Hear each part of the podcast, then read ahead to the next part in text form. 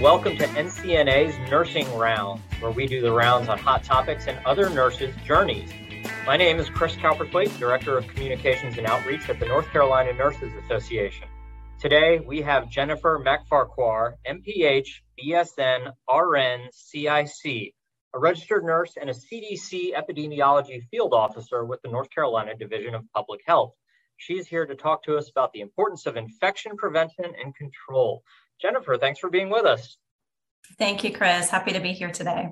We at NCNA have had a partnership through ANA and the CDC for something called Project First Line, which is really just an opportunity to get nurses to understand and appreciate a little bit more, maybe, the importance of infection control and infection prevention. And I'd say let's just get into this by taking a big picture view. What is infection prevention and why is it so important? Right. Well, thanks, Chris. So, sure, you know, first, what is infection prevention? At its core, infection prevention is just what it sounds like it is about preventing infection itself or stopping the spread of infection you know germs which include you know bacteria or fungi they're found in everyday life that we encounter. So that's air soil water and on our bodies. You know some germs are helpful um, some are not.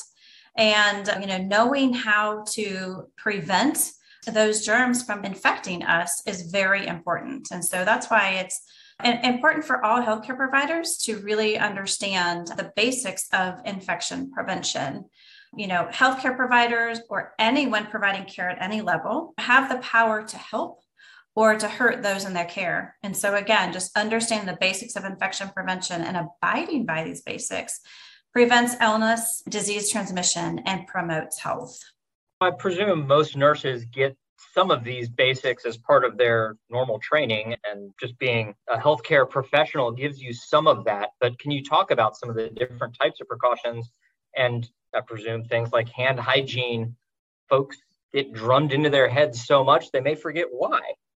exactly. Hand hygiene. You say the term hand hygiene, and I can hear a collective eye roll from the audience right now. But truly, hand hygiene is the cornerstone of infection prevention. It's the number one way to prevent acquisition of infection uh, and prevent transmission of infection, carrying that from one patient to another.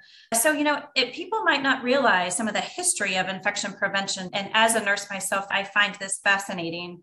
But, you know, hand hygiene dates back approximately 200 years to Ignaz uh, Semmelweis. And he was actually a Hungarian doctor working in a general hospital in Vienna.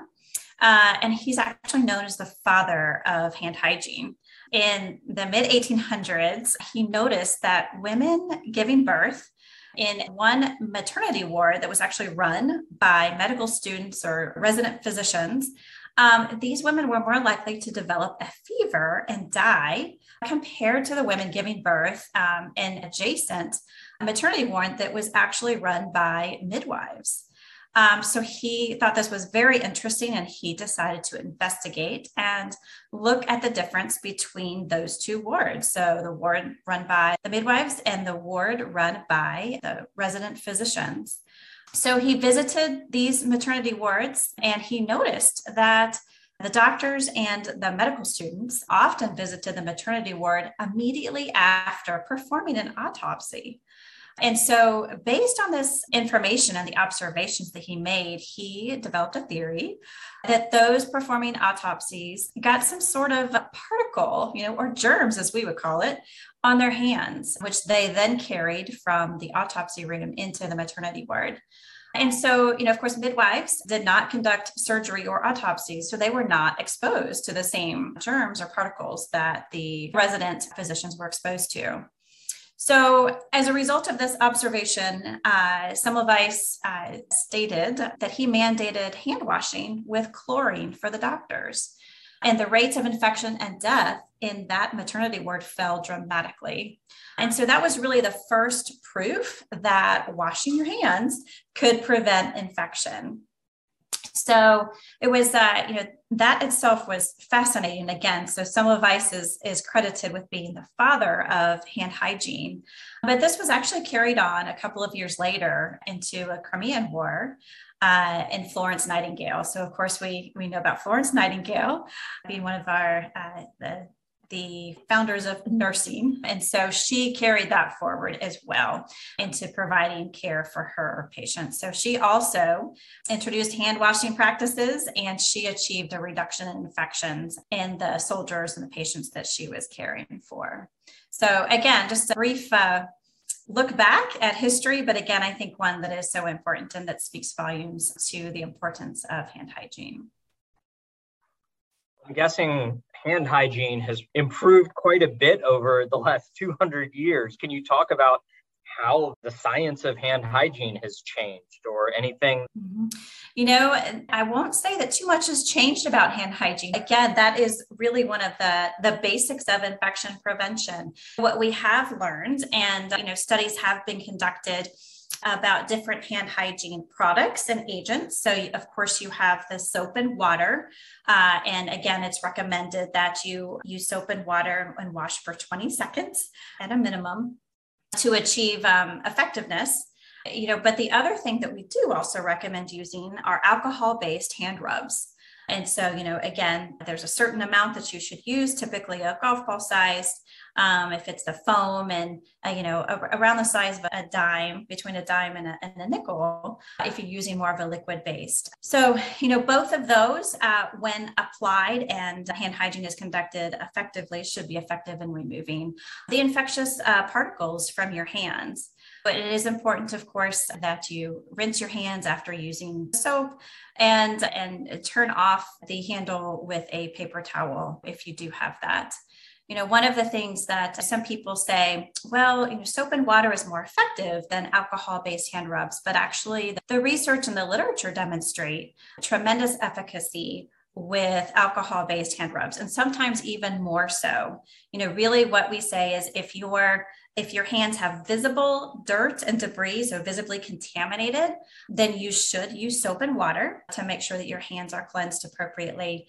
And if you're caring for a patient with certain diseases such as Clostridium difficile, um, then you should also use soap and water to wash your hands thoroughly after caring for, for that patient. But other than that, in any other circumstance, you know, alcohol-based hand rubs are appropriate for conducting hand hygiene. Well, one thing that um, you you mentioned it. You said you could see folks rolling their eyes when you bring up hand hygiene again and again and again.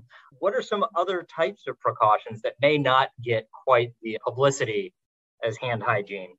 Sure. So some of the other, you know, basics of infection prevention would be those standard and transmission based precautions.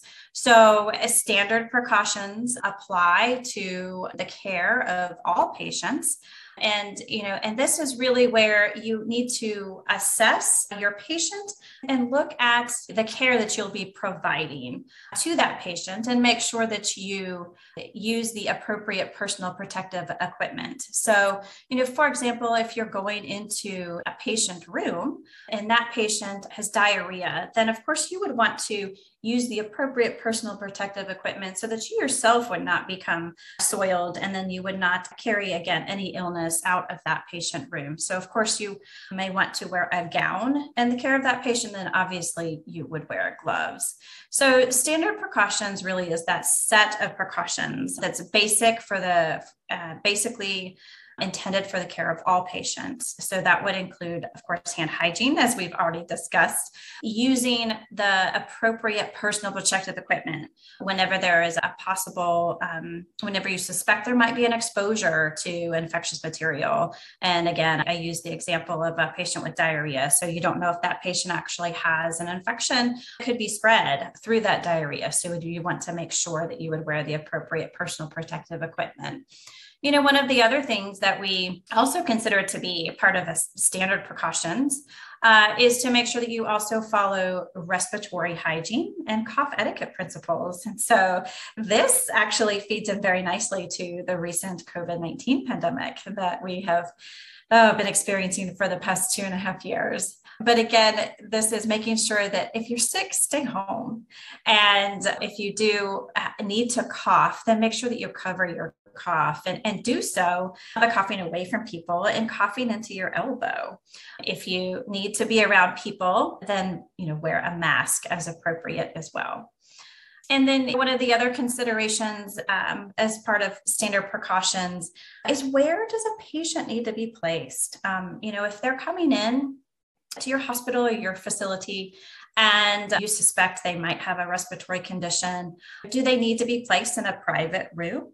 Most likely so. And you might also need to consider if they actually need to be placed in a room that has the capacity um, to be converted to negative pressure. So, you know, when caring for patients with tuberculosis, for example, those patients do need to be placed in a special room with negative airflow so that the particles can be evacuated out of the room um, you know, outside, directly outside. And so uh, the, the airflow would not be circulated within the unit or within the hospital.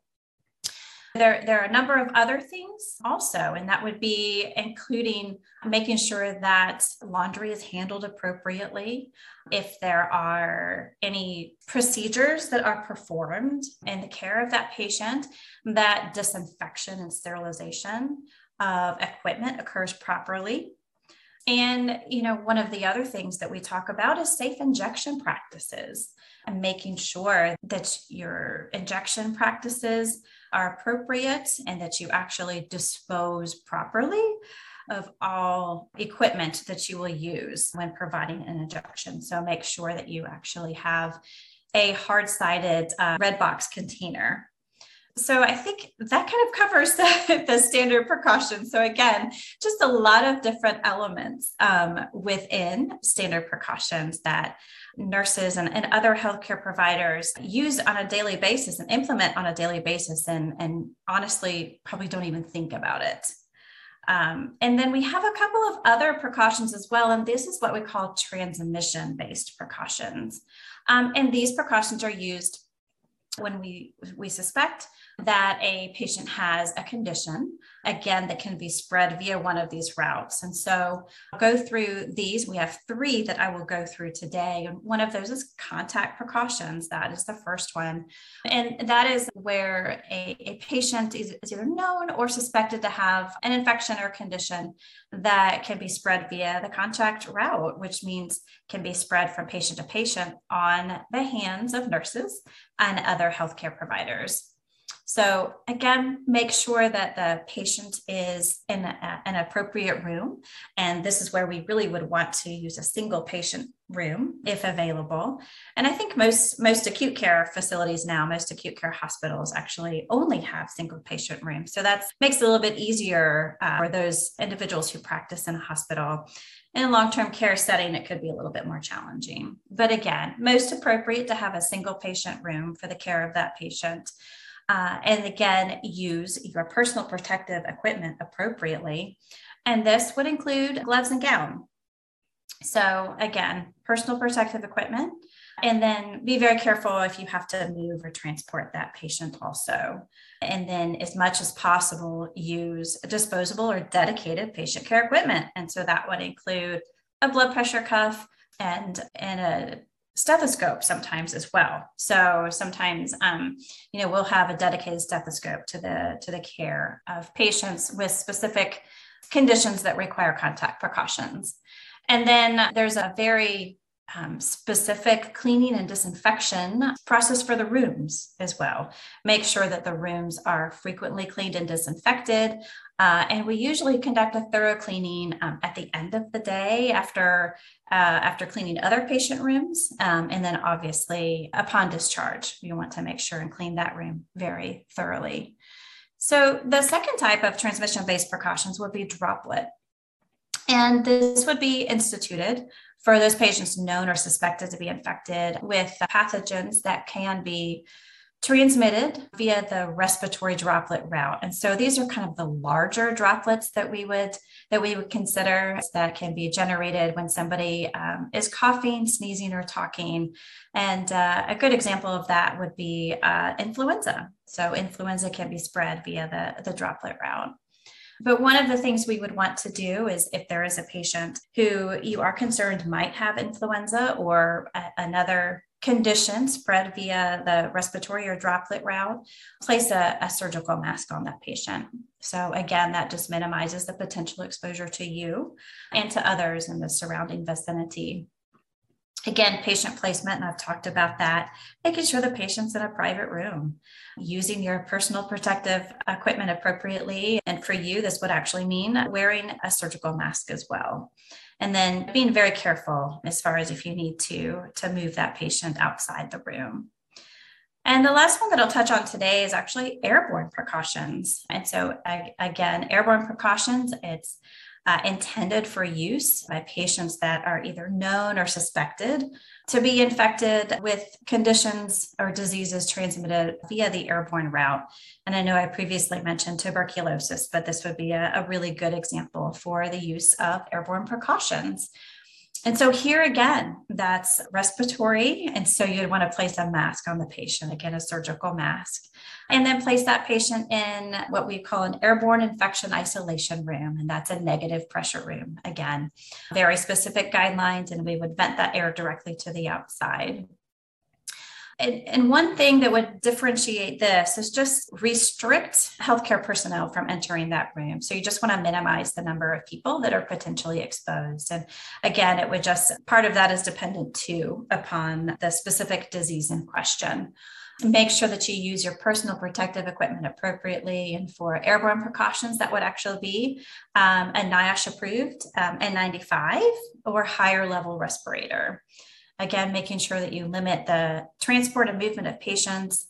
Um, and then some other diseases that would require airborne uh, precautions, making sure that those people that are susceptible to the disease would not enter the room as well. And so I'm just thinking of measles or, or something, conditions such as measles. So that was kind of a, a lot there about different types of precautions that we implement and that we discuss frequently in the field of infection prevention. Well, it's super important. There's a couple other angles that I want to dig into a little bit more. We're going to take a quick rest, wander over to the break room for a snack. In the meantime, let's hear a word from our sponsor. Register now for NCNA's 2022 annual convention. Join hundreds of friends and colleagues from around the state September 15th and 16th in Raleigh. Full registrants can earn up to 24.5 credit hours while taking advantage of the state's best networking and professional development opportunities for nurses. Our diverse agenda includes keynotes from ANA President Ernest Grant and TEDx alum Rebecca Love, along with dozens of other spectacular speakers. We are back with Jennifer McFarquhar, a CDC epidemiology field officer with the NC Division of Public Health. We're talking about the importance of infection prevention. And we just had a, a real big conversation about some of the why. And I was hoping you could summarize the impact of infection prevention on healthcare associated infection. Yeah, thanks, Chris. So, you know, um, sometimes it's really hard to quantify the impact of what we do. And I just wanted to provide some statistics about you know the importance of infection prevention and why it is that we emphasize the field of infection prevention so much and some of these basic principles and practices that um, that we put into practice here so the the cdc the centers for disease control and prevention estimates that uh, you know, 5% of all hospitalized people who admitted every year result in a healthcare associated infection. Um, so this leads to uh, almost well, about three quarters of a million individuals who acquire a healthcare associated infections and about 75,000 people who die every year. Uh, and so to, to put it into a more manageable chunk, this translates to one in every 31 hospitalized patient is affected by a healthcare associated infection, and 197 patients with a healthcare associated infection die every day. So I think, you know, right there, that's a, a key factor um, for summarizing the importance of infection prevention. And this is something that you as nurses and other healthcare providers really hold in your hand. And I don't want to um, make lightly of that um, because, again, I've talked a lot about hand hygiene, but again, um, you know, you really have the power in your hands to impact this. So we've talked about the the infections and then the deaths, but the financial impact of healthcare associated infections is also pretty staggering. It represents an estimated 28 to 33 billion in excess healthcare costs, um, you know, nationally and just in North Carolina alone. And I will say that these figures are a couple of years old. We haven't had time the past couple of years to really look at to conduct a cost analysis. But just in North Carolina alone, the figure is between 124 and 348 million dollars, and that's each year. So again, pretty significant impact on um, on our daily lives and also on you know financial in the future too.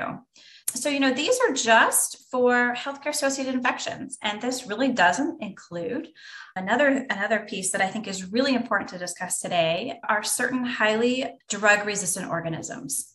So we are now seeing a rise of um, of bacteria and fungi that are resistant to multiple multiple antibiotics and so we call these loosely as a group multi drug resistant organisms or MDROs.